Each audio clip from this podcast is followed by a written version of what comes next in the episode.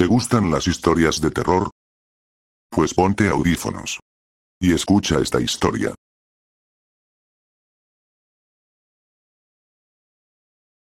El niño del Carmen. El año pasado exactamente el primero de noviembre, un día antes del Día de Muertos, mi familia y yo fuimos al Panteón del Carmen en la noche primero, fuimos a visitar a mis dos bisabuelos, que están casi en la esquina por la calle principal yendo hacia adentro, casi en el fondo, en fin, pues estábamos mi mamá y yo sentadas del lado de la calle, mi papá y mi hermana estaban sentados del lado de las tumbas, entonces pues yo estaba usando el teléfono, cuando de pronto del lado donde estaba mi papá como a 10 metros estaba una tumba grande, era como una casa, pues en ese momento mire que estaba un niño como de unos cuatro años, pero no se miraba muy bien porque casi no había luz, entonces el niño estaba escondiéndose en la pared de esa tumba, sinceramente yo pensé que el niño venía con la familia que estaba ahí cerca, el niño se escondía cada vez que yo lo miraba, como que él estaba jugando conmigo, entonces pues realmente no le mire algo extraño, sin niño a mi familia, por fin después de un rato llegó el momento de ir a visitar a mi otro abuelo que está en el medio del panteón pero a mano izquierda, quiero decir realmente estaba lejos de con mis bisabuelos, en fin,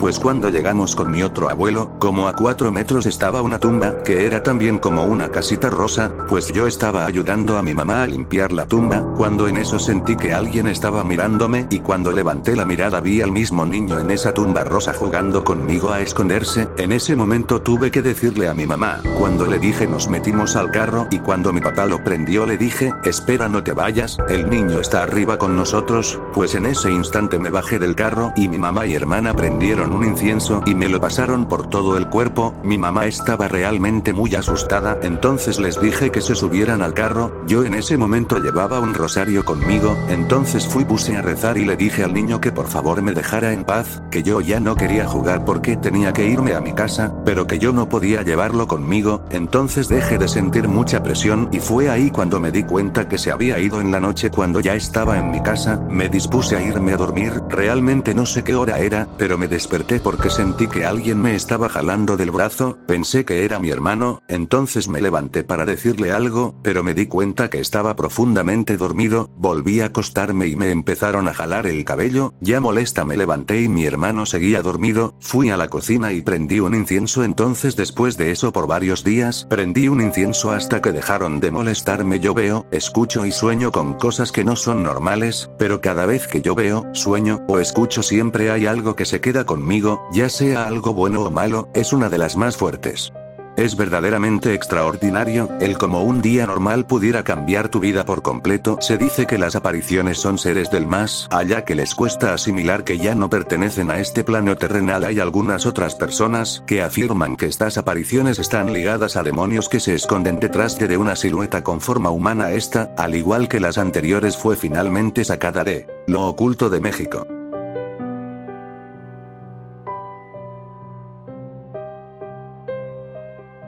En una ocasión llegó una amiga a visitarme a mi casa, ya era tarde y se nos hizo de madrugada platicando, de repente me dijo, ya me voy, vi el reloj y eran las 2.30 de la mañana, le dije que ya era peligroso, se levantó y se salió a la calle, la acompañé y recuerdo que comenzó a llover, esperábamos el taxi y le dije, ya mejor quédate no pasa ni uno y dijo que no, vi el reloj y eran 2.50 de la mañana, en eso pasó un taxi, noté que era un señor ya grande de edad, preguntamos cuánto le cobraba y se subí y se fue al día siguiente llegó a mi casa y me dijo, ¿qué crees que me pasó? Y le dije, ¿te hizo algo el taxista? Anoté el número por cualquier cosa, no me dice, te voy a contar, cuando me subí, me preguntó a dónde me llevaba y ya le dije para dónde, se fue despacio y me comenzó a platicar, ya me estaba dando miedo y le dije, déjeme aquí, me quedé a la vuelta de donde vivo y de repente que me dice, no te bajes, espérate y sentí miedo, me dijo cierra la puerta y yo por miedo la cerré y me quedé ahí, adentro en el taxi y me dice el taxista, notas un olor diferente, a lo que yo me sorprendí y le dije, no, huele bien y entonces le contesté, huele mucho a canela, es el hombre sin cabeza me dice, anda cerca y me espante me dice mi amiga, el taxista me dijo espérate yo te digo, cuando te bajes y me quedé un rato, de repente me dice, el olor se está alejando, ya se va, ahora sí muchacha ya puedes bajarte, le pagué y me fui Fui rápido abrir la puerta de mi casa, pero sentí un escalofrío en mis espalda, me dio miedo. Pero el taxista me contó esto. En aquel tiempo el ferrocarrilero vivía en un carro vagón del ferrocarril en dicho lugar, su trabajo consistía en hacer los cambios de vía del ferrocarril central mexicano que pasa por Nazareno, se cuenta que un día asistió a una boda, en esa época la costumbre era que las parejas se casaban por la mañana, todo el día era de fiesta, la música iniciaba desde tempranito y la totalidad de los habitantes del ejido asistían a la boda, todos se veían como familia, los contrayentes ofrecían desayuno, comida y cena, también se alegraban con sotol, otros con mezcal, alcohol con canela y pocos con cerveza que consumían durante el desarrollo del festejo.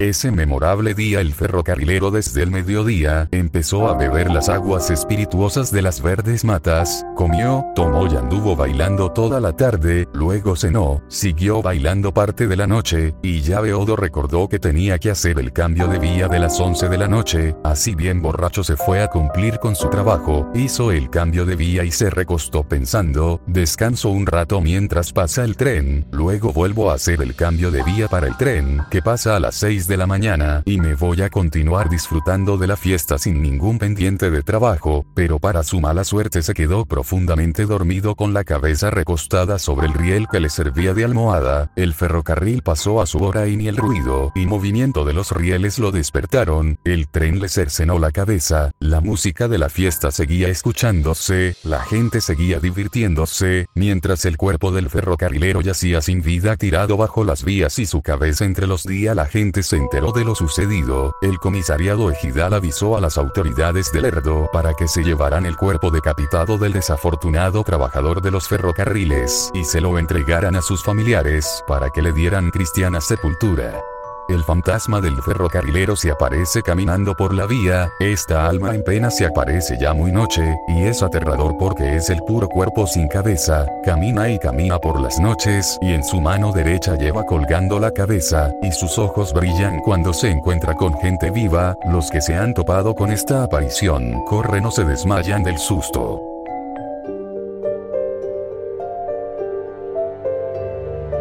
Silbón es la historia de un jovencito mimado, el cual era consentido por sus padres sin mayor conocimiento de la palabra respeto, tanto así que un día se le antojó comer asadura, lo que es igual a hígado, corazón y bofe, razón por la que el padre decide tomar su escopeta saliendo de casa en plan de cacería. El hijo cansado de tanto esperar a quien para altas horas de la noche aún no llegaba, va en busca de su padre escopeta en mano, tras caminar por el llano lo logra al fin divisar pero cuál sería su sorpresa, que su padre no había logra complacer su antojo, razón por la que decide sin más remedio matar a su progenitor para de esta forma sacarle las viseras y llevárselas a su madre para ser cocinadas, no sin antes meter los huesos del cadáver un pequeño saco. La señora intentó preparar las viseras a su hijo, pero al cuestionar la tardanza de su esposo y lo extraño de las asaduras, empieza a interrogar al muchacho, quien confiesa su pecado, siendo maldecido pato la vida, intentando huir del lugar es perseguido por su hermano Juan, quien le sonó una tapara de ají y le echó a un perro de nombre Tureco, animal que lo acompaña hasta el fin de los tiempos mordiéndole los talones. También existe otra versión, siendo la anterior la más popular, sin embargo en esta un tanto diferente pero con final similar se narra la historia de un muchacho enfurecido por la traición de su padre, personaje que mató a su yerna, por lo cual el hijo en un ataque de furia termina matando a su padre en venganza por tal ingratitud. Al conocer el hecho, el abuelo mandó a enlazar al joven a un poste de madera en medio del llano para posteriormente destruirle la espalda a latigazos, lavando sus heridas con agua hirviendo y liberarlos junto a dos perros rabiosos y hambrientos, pero antes de todo ello lo maldijo y lo condenó a cargar los huesos de su padre por el resto de la eternidad. El silbón habita en los llanos venezolanos, vagando en verano por sus tierras, recogiendo polvo en sus manos y metiéndola en su saco, en invierno cual alma errante vaga con sed de muerte, agregado inmenso placer que le causa castigar a borrachos, vagabundos y mujeriegos, incluyendo a una que otra víctima inocente en su larga lista. Cuentas los llameros que a los borrachos les succiona el ombligo tomando todo el licor que alberga su cuerpo, mientras que a los mujeriegos los descuartiza, tomando sus huesos para ser metidos al respectivo saco que lleva a la espalda. También se dice que el silbón suele aparecer en las casas sentándose a contar los huesos, si más de una persona lo escucha silbar no pasará nada pero si no es escuchado de seguro uno de los habitantes de la casa no volverá a despertar. Su silbido es característico, quienes han tenido la oportunidad de verlo o escucharlo dicen que cuando se percibe cerca es porque no hay peligro pero han de tener precaución aquel que lo escuche lejos porque de seguro el silbar está más cerca de lo cree y con ello es innegable la muerte, para la protección del perseguido recomiendan el uso de agio el ladrido de un perro, pues nada lo espanta más que recordar su pasado.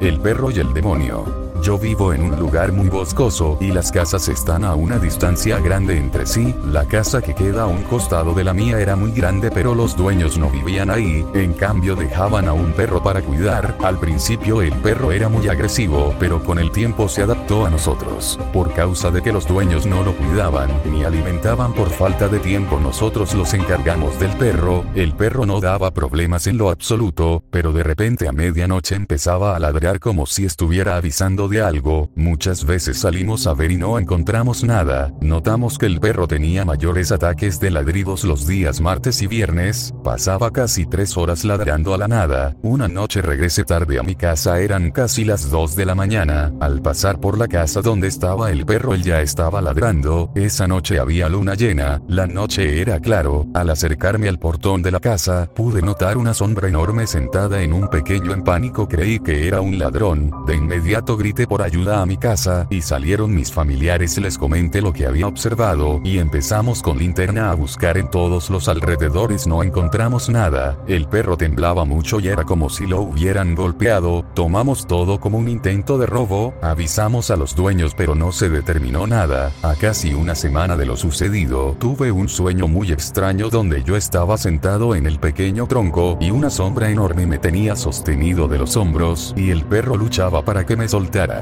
Fue un sueño muy extraño, revise si el tronco seguía ahí y efectivamente ahí estaba, lo tomé para tirarlo pero cuando lo empecé a mover el perro empezó a gritar como si lo estuviera golpeando, al revisarlo no tenía nada.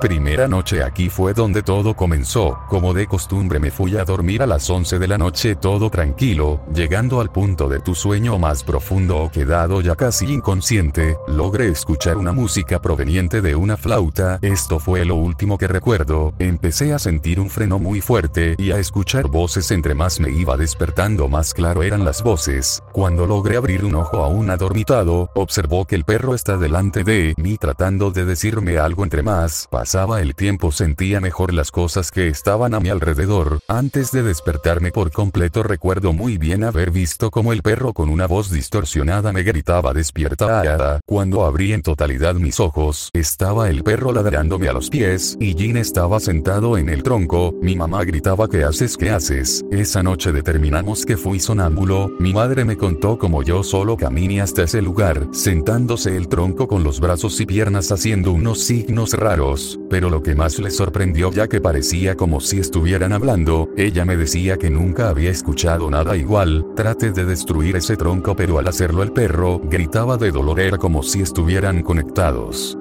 En la segunda noche se empezó a escuchar los ladridos del perro nuevamente pero estaba eran diferentes al observar desde mi ventana, claramente vi una sombra enorme, esta sombra tenía la forma de un hombre súper delgado, casi llegando la piel al hueso, era enorme con un sombrero y una nariz grande que sobresalía de su rostro, pero su piel era como madera podrida, como la madera que pasa mucho tiempo en el agua, pero lo que me sorprendió más fue que del tronco salían unas cadenas hacia el cuello del perro. Al tercer día trate de ayudar al perro, moví el tronco, trate de orar por él pero nada funcionó. Al final me senté a la par del perro y exclamó ¿cómo te puedo ayudar? Dime cómo háblame. Ese fue mi peor error. La voz de los animales puede ser muy traumante para los humanos. Son mencionar que para nosotros es poco tolerable a nuestro oído. El perro solo exclamó ayuda no puedo liberarme. Recuerdo haber perdido el conocimiento y al despertar tenía sangre en mis oídos todo mi cuerpo temblaba estaba llorando y sentía un miedo que recorría todo mi cuerpo, mis ojos estaban llenos de cheles pero eran exagerado, pasé horas llorando en ese lugar pidiendo ayuda, al llegar mi madre me calmó por más que me preguntaba qué había pasado. Era casi imposible poderle contestar.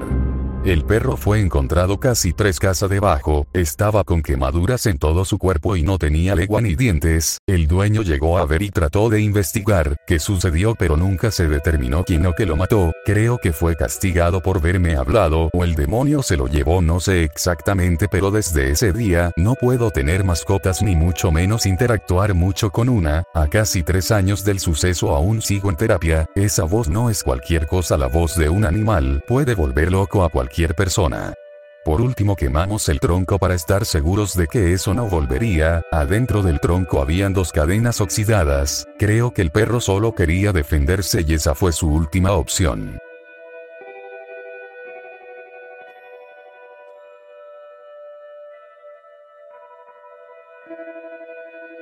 Una vez, Muso Kokushi, sacerdote de la secta Zen que viajaba solo por la provincia de Mino, se perdió en una comarca montañosa donde no había nadie que lo guiara.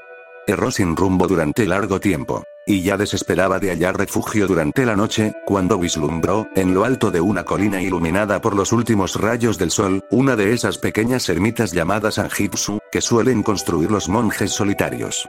Aunque parecía estar derruida, Mus se apresuró a acercarse a ella. Descubrió que la habitaba un anciano monje, a quien rogó que le concediera alojamiento por esa noche. El anciano rehusó con osquedad, pero le indicó a Mus la situación de una aldea, en un valle próximo, donde hallaría alojamiento y comida. Mus se encaminó hacia la aldea, compuesta por menos de una docena de granjas. El jefe del villorio lo recibió en su casa con suma afabilidad. A la llegada de Muso había 40 o 50 personas reunidas en el aposento principal. A él lo guiaron hasta un cuarto pequeño y apartado, donde pronto le ofrecieron cama y alimento. Vencido por la fatiga, Muso se acostó muy temprano. Pero poco antes de medianoche su sueño se vio interrumpido por un llanto que provenía del aposento contiguo. Deslizaron entonces las puertas corredizas. Y un joven, que llevaba una lámpara encendida, entró al cuarto, lo saludó con una reverencia y le dijo, Venerable señor, es mi penoso deber informar que ahora soy el responsable de esta casa. Ayer no era sino el hijo mayor. Pero cuando llegasteis aquí, vencido por la fatiga, no queríamos incomodar de ningún modo. No os anunciamos, pues, que mi padre había muerto hacía apenas unas horas. Aquellos a quienes visteis reunidos en el aposento contiguo son los habitantes de esta aldea. Se han congregado aquí para rendirle al muerto un póstumo homenaje. Y pronto se marcharán a otra aldea que dista tres millas de aquí, pues nuestra costumbre nos prohíbe permanecer en la aldea la noche que sucede a la muerte de alguien. Hacemos nuestras ofrendas, elevamos nuestras plegarias, y luego nos retiramos, dejando solo al cadáver. En la casa donde queda el cadáver suelen suceder cosas extrañas. Pensamos, pues, que sería mejor que nos acompañarais. En la otra aldea hallaréis buen alojamiento. Aunque, quizá, siendo un sacerdote, no temáis a los demonios y a los espíritus malignos. Y, si no os inquieta quedaros solo con el muerto, sois bienvenido a nuestro humilde hogar. No obstante, debo advertiros que nadie, salvo un sacerdote, se atrevería a pernoctar aquí. Muso respondió. Vuestras cordiales intenciones, así como vuestra generosa hospitalidad, merecen mi más profunda gratitud. Pero lamento que no me hayáis anunciado la muerte de vuestro padre en cuanto llegué, pues, aunque estaba algo fatigado, por cierto, que no lo estaba al punto de hallar dificultades en cumplir con mis deberes sacerdotales. Si me lo hubierais dicho, habría administrado el servicio antes de que todos partieran. Así las cosas, lo administraré una vez que os retiréis, y permaneceré con el cuerpo hasta la mañana. Ignoro a qué os referís al mencionar el peligro que entraña quedarse aquí a solas. Pero no temo a demonios ni espectros. Os ruego, por tanto, que no abriguéis temor alguno por mi persona. Estas declaraciones parecieron regocijar al joven, quien manifestó su gratitud con las palabras pertinentes. Después, los otros miembros de la familia, así como los aldeanos reunidos en el aposento contiguo, enterados de las promesas del sacerdote, acudieron a darle las gracias, y luego dijo el dueño de la casa. Ahora, venerable señor, aunque mucho deploremos dejaros a solas, debemos despedirnos. Las normas de nuestra aldea nos impiden quedarnos aquí después de medianoche. Os imploramos, amable señor, que en todo punto cuidéis de vuestro honorable cuerpo mientras no estemos aquí para serviros. Y si acaso oyerais o escucharais algo extraño durante nuestra ausencia, no olvidéis referírnoslo cuando regresemos por la mañana.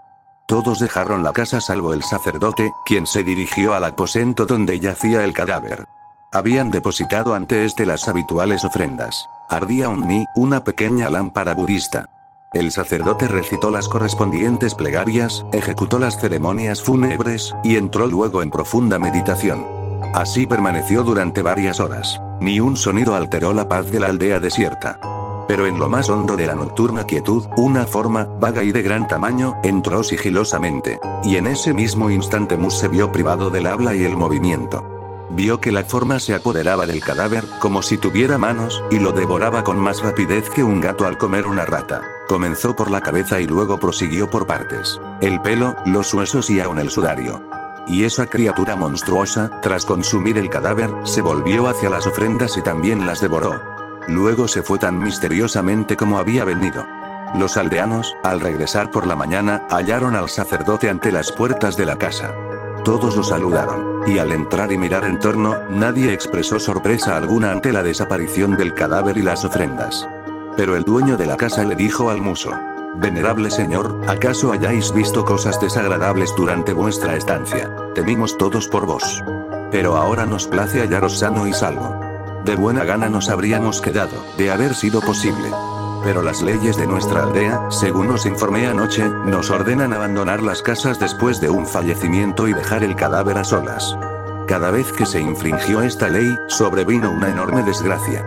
Cada vez que se la obedece, hallamos que el cadáver y las ofrendas desaparecen durante nuestra ausencia. ¿Acaso hayáis visto la causa? Entonces Mus le habló de la forma tenue y horrible que había entrado en la cámara mortuoria para devorar el cuerpo y las ofrendas. A nadie pareció sorprender esta narración. Y el dueño de la casa señaló. Lo que nos acabáis de referir, venerable señor, coincide con cuanto se ha dicho al respecto desde antiguo. Muso entonces preguntó. ¿El monje de la colina no suele realizar los servicios fúnebres para vuestros muertos? ¿Qué monje? preguntó el joven. El monje que ayer por la noche me indicó esta aldea, respondió Muso. Llegué hasta su Ajitsu, que está en la colina. Rehusó alojarme, pero me dijo cómo llegar aquí. Todos se miraron entre sí con expresión atónita. Y, tras un instante de silencio, el dueño de la casa declaró. Venerable señor, en la colina no hay monje ni anjitsu alguno. Hace muchas generaciones que ningún monje reside en esta comarca. Mus no dijo nada más al respecto, pues era evidente que sus amables anfitriones lo juzgaban víctima de alguna ilusión sobrenatural. Pero en cuanto se despidió, no sin procurarse la información necesaria para proseguir su camino, decidió buscar la ermita de la colina para confirmar si había sufrido o no un engaño. Halló el anjitsu sin dificultad, y esta vez el anciano lo invitó a acompañarlo. En cuanto Mus entró, el ermita hizo una humilde reverencia y exclamó: ¡Ah! Vergüenza de mí. Gran vergüenza sobre mí. Terrible vergüenza sobre mí. No debéis avergonzaros por haberme negado alojamiento, dijo Mus. Me indicasteis la aldea vecina, donde fui recibido con suma amabilidad, y os agradezco ese favor. A nadie puedo ofrecer alojamiento, respondió el recluso, y no es mi negación lo que me avergüenza. Me avergüenza que me hayáis visto en mi verdadera forma, pues fui yo quien devoró el cadáver y las ofrendas ante vuestros propios ojos, sabed, venerable señor, que soy un jikininki, un devorador de carne humana. Compadecedme y permitidme confesar la secreta falta que me redujo a esta condición. Hace mucho, mucho tiempo, yo era sacerdote en esta desolada región. No había otro sacerdote en leguas a la redonda. De modo que, en esa época, los montañeses solían traer aquí los cuerpos de los que habían muerto, a veces desde parajes distantes, para que yo cumpliera con los servicios sagrados. Pero yo no cumplía estos servicios y no realizaba los ritos sino por afán de lucro. Solo pensaba en la comida y las vestimentas que podía obtener mediante mi sagra profesión. Y a causa de este impío egoísmo volví a nacer, inmediatamente después de mi muerte, como Hikininki. Desde entonces estoy obligado a alimentarme de los cadáveres de la gente que muere en esta comarca. A todos debo devorarlos del modo que anoche presenciasteis, ahora, venerable señor, permitidme que os ruegue que realicéis un sacrificio segaki para mí. Ayudadme mediante vuestras plegarias, os lo imploro, para que no tarde en liberarme de esta espantosa existencia, en cuanto el eremita hizo esta solicitud desapareció. Y también desapareció la ermita, en el mismo instante. Y Musco Kusi se halló a solas, de rodillas en el pastizal, junto a un sepulcro antiguo y enmohecido, con la forma que llaman Yorinisi, que parecía ser la tumba de un sacerdote.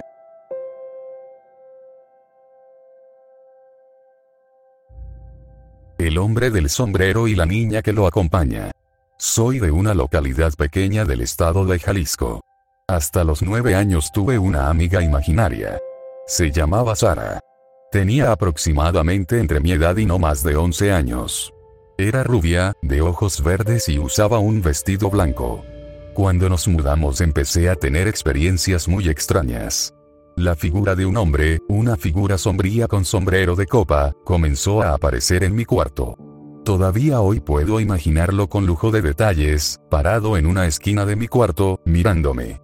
Lo curioso es que cuando el hombre del sombrero aparecía, también lo hacía Sara. Yo sabía, sin poder explicarlo, que mi amiga imaginaria me protegía. Una vez, estando en mi cuarto, sentí que el hombre del sombrero estaba como materializándose en un rincón. Enseguida apareció Sara, sentada al borde de mi cama. Me hizo pensar en un perro guardián, o algo así. Era como una barrera entre el espíritu maligno y yo.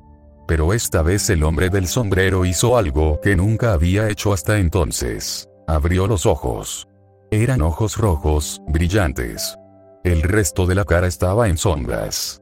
De repente, empezó a sacudirse en silencio, como si temblara, y comenzó a avanzar hacia la cama.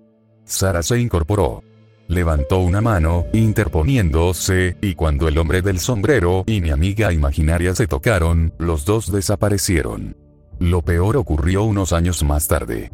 Yo tenía por aquel entonces unos 20 años, y entré en la habitación de mi hermana más pequeña, de 8 años en ese momento. Parecía aterrorizada.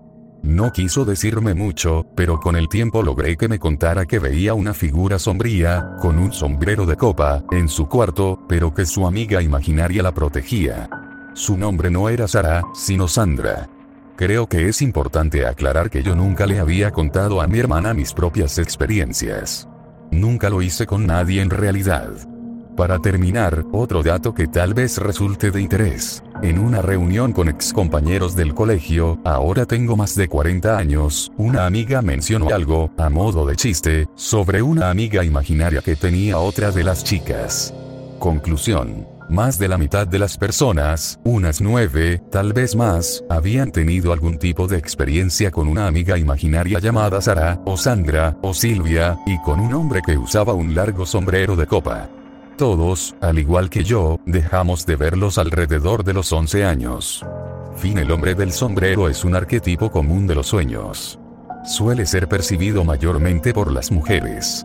De hecho, hay muchos registros de mujeres que aseguran tener sueños recurrentes con un hombre alto, vestido de negro, con un sobre todo largo y un sombrero que le cubre parcialmente los ojos, cuando los muestra son de un rojo intenso. Esta presencia despide un fuerte sentimiento de maldad. Los sueños terminan abruptamente, cuando la figura se acerca y dice, en términos que pueden variar, tengo algo muy importante que decirte.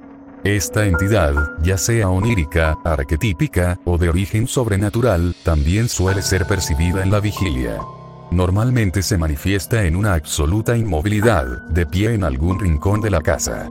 Muchos aseguran que su cuerpo es extraño, como si no tuviera piernas, y su torso flotara en el aire.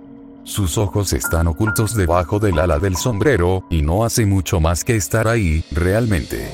Sara, en cambio, es más activa. Todos los testigos le atribuyen un vestido blanco, antiguo, casi victoriano, con el cabello rubio y recogido con un lazo azul.